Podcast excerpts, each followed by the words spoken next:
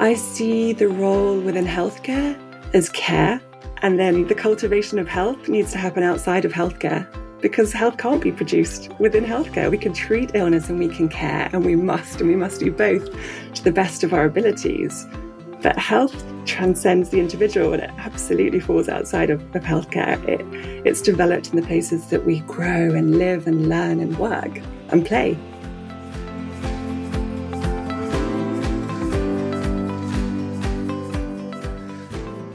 Hello, and welcome to The Recovery, the podcast about how we can make healthcare more sustainable for people and the planet. Produced by Cochrane Sustainable Healthcare and co published with the BMJ. I'm Ray Moynihan from Bond University in Australia, and we're going totally off script now um, with my fabulous co host, uh, Dr. Fiona Godlee, who is the editor in chief of the BMJ. And today we have an extraordinary conversation coming up, don't we, Fiona? We really do, Ray. Thanks so much. We've got um, the wonderful Gillian Orrow, and she's a, a, general practitioner who trained in Cambridge, which is where I now live. Um, and she's transforming the way uh, medicine is practiced. And she's doing this by helping drive what I think you really can say is a radical project. It's called Growing Health Together. And she's working with community groups and local governments and teachers and artists. And the aim is to see if they can improve the health of the people in the county of Surrey, 187,000 people in southeast England. And they're doing this by using uh, things like fresh food and music and art and, and bicycle paths, and obviously alongside the, the pills and the CT scans when they're needed. And um, so we started the conversation talking about what inspired Gillian to set up this new venture. I guess I just see so much ill health that could easily be prevented. And I see that we spend so much effort in trying to fix people, put people back together, uh, and then send them out to the conditions that made them sick in the first place. And we know what is needed for people to be healthy and well. We really do. There is so much evidence, but there's this enormous gap between what we know and then what's actually happening.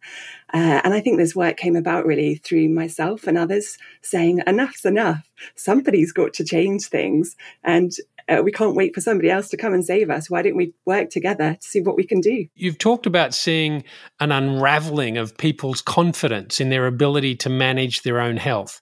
Uh, yeah, I found that phrase so moving. Um, somehow it, it, struck a chord with me, uh, the, the, way you framed that, an unraveling of confidence. It, it's such a worry. It is such a worry. And it is something that I've really seen progressively through the course of the last 20 odd years of my career. Um, I think when I started out as a GP, there's obviously always a spectrum of some people who who know how to self care and come come to the doctor sort of judiciously when they really need to, and, and others who feel less confident. But I felt particularly in the lead up to the pandemic, I felt as though we as a medical profession had sort of encouraged this dependency on our on our healthcare system to be able to fix anything for anybody immediately. Um, and all of the sort of knowledge that's been passed down through generations around how to look after ourselves and look after our community, look after our families, look after the planet upon which we depend seems to have somehow been lost. And I felt as a GP somehow, in part, in a small part, responsible for being part of that process. I think it would be really helpful for listeners um, to understand a little bit more of the detail of what you're doing, Gillian. If you can bear to just share that, you know, I've, I've scribbled on my notes here access to good food, reducing barriers to exercise, social connection, uh, exposure to the natural environment. Can you just give us a few sort of visual pictures of, of what those things mean in, in, in reality? Yeah, absolutely. Um, so I think we can uh, sort of conceptually organize some of the activity that's going on in my primary care network, which is Horley, um, in terms of enabling physical activity, um, improving access to fresh food, um, supporting social connection and connection with the wider natural environment. And so some projects within that include trying to work with other partners, including our county council, around improving active travel infrastructure, which we've been told by our community isn't up to scratch. People don't feel safe on the roads. Uh, in terms of improving access to fresh food, there are just so many initiatives from a wonderful initiative run by our borough council to um, reduce food poverty and reduce food waste through setting up a food club with access to fresh food, um, which many uh, of our collaborators from the community volunteer for, um, through to setting up community gardens outside uh, one of the local infant schools, setting up a community garden in the premises of one of our NHS buildings. Uh, a wonderful group of carers are establishing a food growing project beside the river in Horley, um, which is being led by young people with learning disabilities. Uh, in terms of social connection, there's some exciting work around intergenerational connection in our care homes and bringing young people in to share their love of music and, and being physically active with our older people um, and supporting wonderful work already underway in our village of Smallfield, um, including uh, coffee mornings, chair based yoga, art classes, and so much more. I, I love the way that you are building on what's there you're drawing on the strengths of community. Those roots are so old. Song and dance and art and enjoying the natural world are not exactly novel, um, but you're drawing on that to help create what seems like a very novel approach to being a doctor. Yeah, well, thank you. And I guess this work draws upon wonderful work and people who've been advocating for this way of doing things for for centuries. Um, so we are very grateful to, to them. But I think I would like to just stress that it's not just East Surrey that has these wonderful assets for health. Everywhere has these in their community. It's just that healthcare traditionally hasn't seen them, hasn't valued them, or recognized them. I hope it's not too indulgent to share this, but when my daughter was young, I remember taking her to a local pond to see uh, frog spawn turn to tadpoles turn into frogs. And we'd seen the frog spawn, we'd seen the tadpoles, and we went back for the frogs. They weren't there. We went back, they weren't there. Went back again, and we were really frustrated by this time. And I think my daughter started crying, and I suggested we sit down on a bench and we had some lunch. And as we sat there, after about 10 minutes, a tiny little frog jumped onto my daughter's hand. And after another few minutes, we saw another frog. And suddenly, as our eyes adjusted, we were surrounded by thousands of frogs. And they were there all along. It's just that we'd been looking in the wrong place. We were too fast. We weren't we, we weren't we didn't really know what we were looking for. And I think that was a wonderful metaphor for me for health. Everything we need for health and well-being is already there. We just have to slow down and, and look at it. It strikes me that in such dark times and facing the the extraordinary disaster of climate change, you're responding to that in such positive ways with such positivity. Is that a genuine positivity or is it just for this interview, Gillian? oh no, uh, there's nothing put on. This is this is just me. Um, yeah, I have to say, I'm glad that you brought up climate change because that was one of the incentives that helped me to really drive forward this work in the first place. I've now discovered that there is a term for the type of approach that we're taking, which I think was coined by Dr. Elizabeth Sawin in the US, which is multi solving. So I could see that so many of the work that we needed to do to improve health around enabling people to be physically active, for example, and have access to fresh food and be connected to, to nature are so similar to what we need to do to enable the sorts of changes that are needed to address the climate and ecological emergencies and to address health inequity. And it's really difficult when you think about health inequity and the climate and ecological emergencies and health on a sort of large scale. How on earth do you tackle those, those wicked problems? But on a small scale, there are just so many brilliant ideas that so many people that we're working with come up with that tackle all of those at the root cause at almost zero cost. I think seeing seeing that leadership uh, from those that we're working with uh, within our communities, particularly, and with our colleagues from the different organisations, is what gives me so much hope. You've been inspired by frogs, but I think you've also been inspired by Greta, Gre- Greta Thunberg. Is, is that right? Oh, of course. Who can fail but to be inspired by her?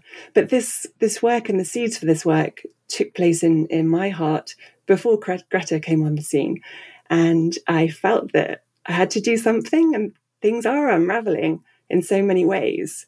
And I, I couldn't, I had, to, had, to, had to just do something and use whatever I could to do something. Um, and I think her calls to us as adults is that we all need to do something. And again, to quote Dr. Elizabeth Sawin, uh, nobody needs to do everything, but everybody needs to do something. And this is a way, uh, a model for health in which everybody can be involved. And I think I mentioned in my work earlier, we're working with some people, um, young people with learning disabilities, we're working with carers, we're working with asylum seekers and, and refugees, etc. And the list goes on. And I think it's very easy in busy, uh, sort of top down environments not to see that all of these, the diversity within our communities is the greatest strength.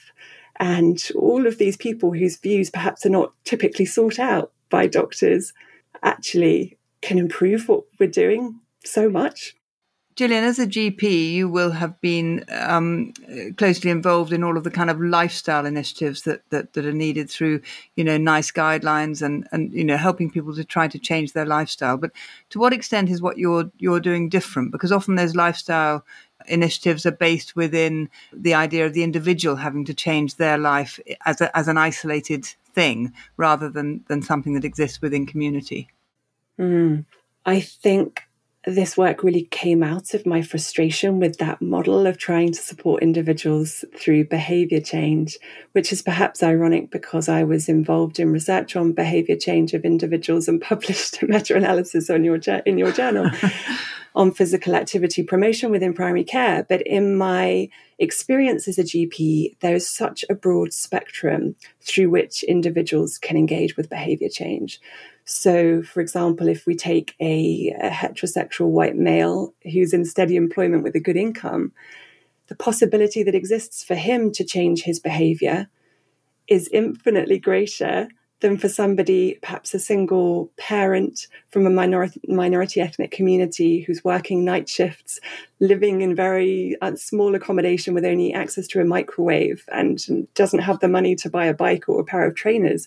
It, it's not fair to expect the same health promotion advice to have a similar impact on those two different individuals. And that's what I, I see in practice. And so that was that recognition was one of the things that spurred me on to think, actually, let's change the environment. When I was a GP in Cambridge, I didn't really have to recommend people cycle because everybody cycled. But in Surrey, where the roads are very fast and we don't have so many cycle lanes, cycling is, is not the norm. Um, and so I, I felt that the environment had to change. And then it will health promotion advice, which perhaps still may have a role, can be more effective and more equitable. You talked about working with minority communities. You've talked about that a couple of times. Have you faced any any challenges or, or cultural barriers there in that work? Um, so, in terms of our work with minority ethnic communities, the place where that's working um, really well is in Redhill, led by my colleague, Dr. Uzma Aziz. And she had been developing stronger links with her mosque through the vaccination program. And as she speaks several South Asian languages, it's quite easy for her to connect with different people in the mosques. And she's been uh, pursuing fantastic health creating work, listening to what um, the, the, the people worshipping at the mosque want to do to improve their health and well-being and, and helping them to take that forwards. Um, um, Gillian, t- tell us a bit about what you're seeing. Uh, what changes are you seeing? Are you able to document shifts in people's behaviours or their, their well-being or even their actual physical health?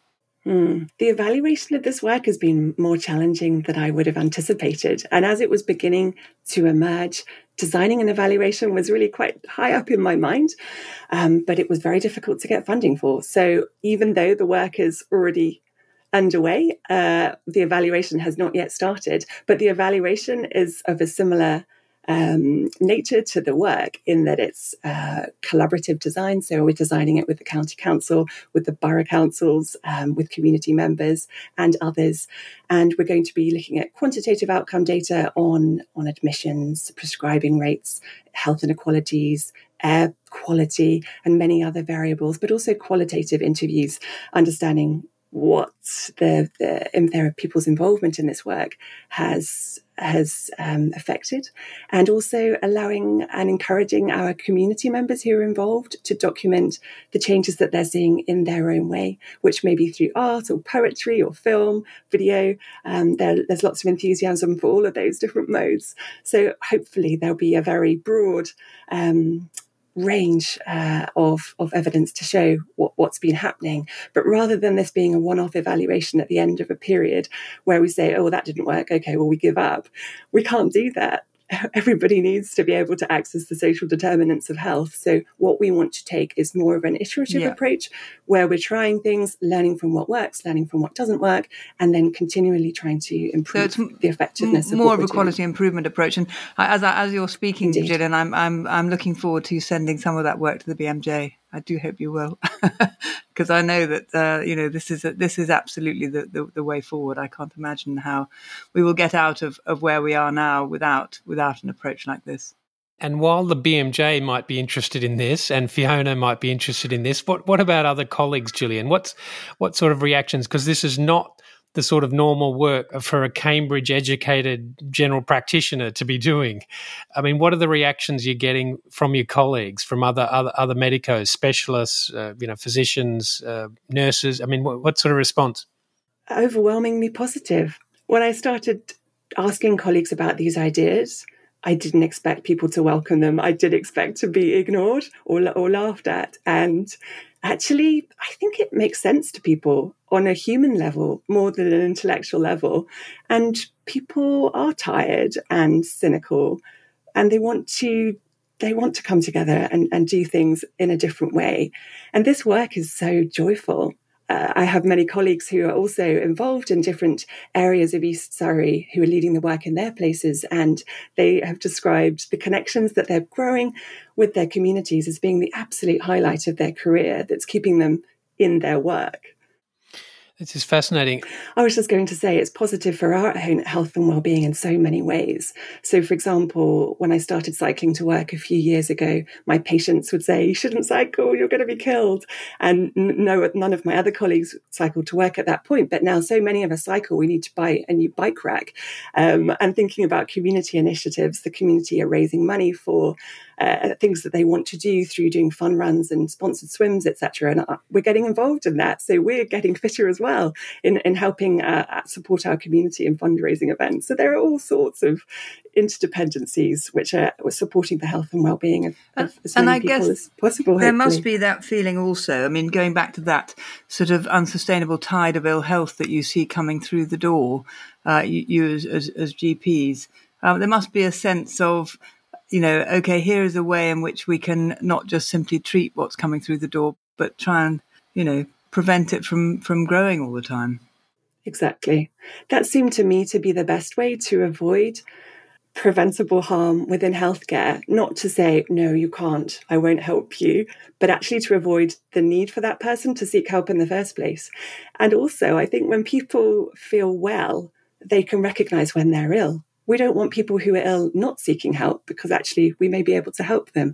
But at the moment, it seems so many people just don't feel particularly well all of the time. It's quite hard for them to recognize when they fall ill, as opposed to when somebody is really flourishing. I see the role within healthcare as care.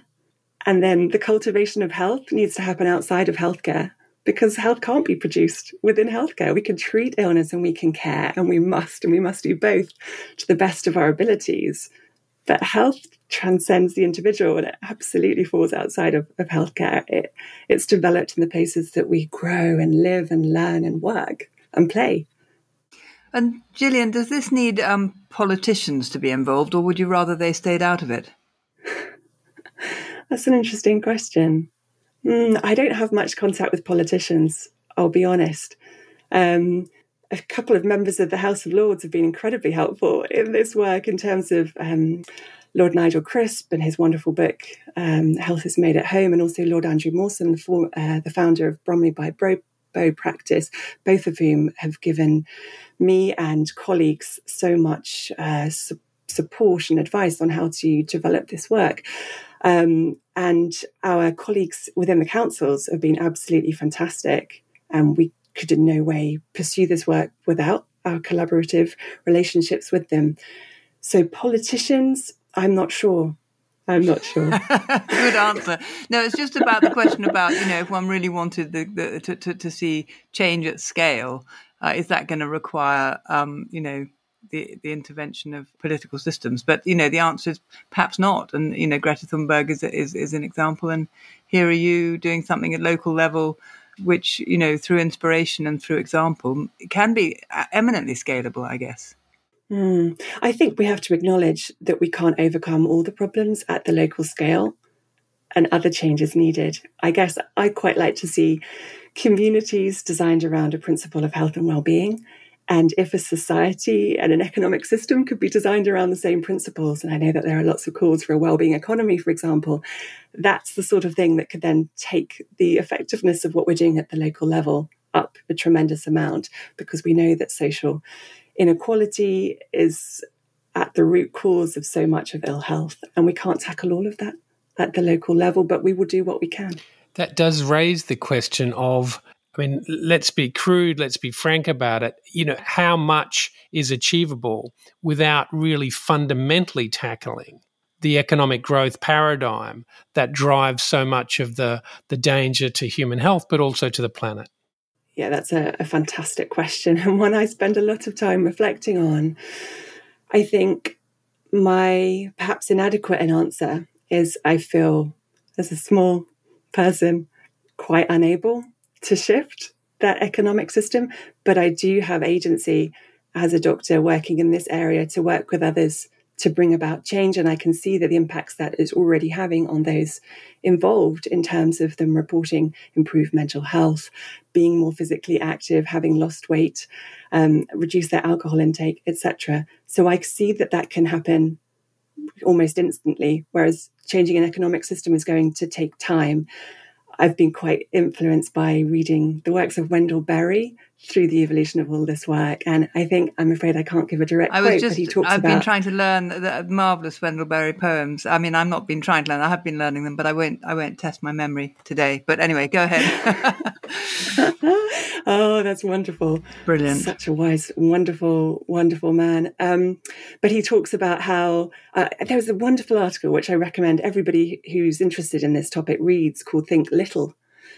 And in that wonderful essay, which really helped power me on in this work, he talks about how we can just start where we are and eventually governments might follow. How would you say the pandemic has changed things for you and for your project or for your thinking around around all of these issues? I think the pandemic just underlined the need for this type of initiative. Of course, many of us now think of it not as a pandemic, but a syndemic, characterized by the interactions between COVID 19 and social and biological factors. And so, putting the emphasis not only on treating diseases, but actually looking at the underlying causes, including the socioeconomic factors which often drive lifestyle factors, is imperative now more than ever. So I think whilst COVID 19 has made implementation of this work far harder because we, we held a community meeting with lots of people before the pandemic, but we couldn't do those. We couldn't even meet in small groups. And many of the more marginalized voices that we want to connect with and build trust with don't maybe have access to the internet or feel comfortable speaking over the internet with a stranger. So there are all sorts of challenges like that. But at the same time, I think people have just become much more open and things that we thought were immutable have turned out not to be. So there's this new openness to different ways of working. So that's very much moved in our favor. This is fantastic. And I just, I've just got three words going through my mind community, solidarity, and humility. Thank you so much, Gillian. It's just been such a pleasure. Thanks, Gillian. Wonderful to talk. Keep up the good work. So that, that, that goes without saying. Keep up the good work. Don't stop. Thank you.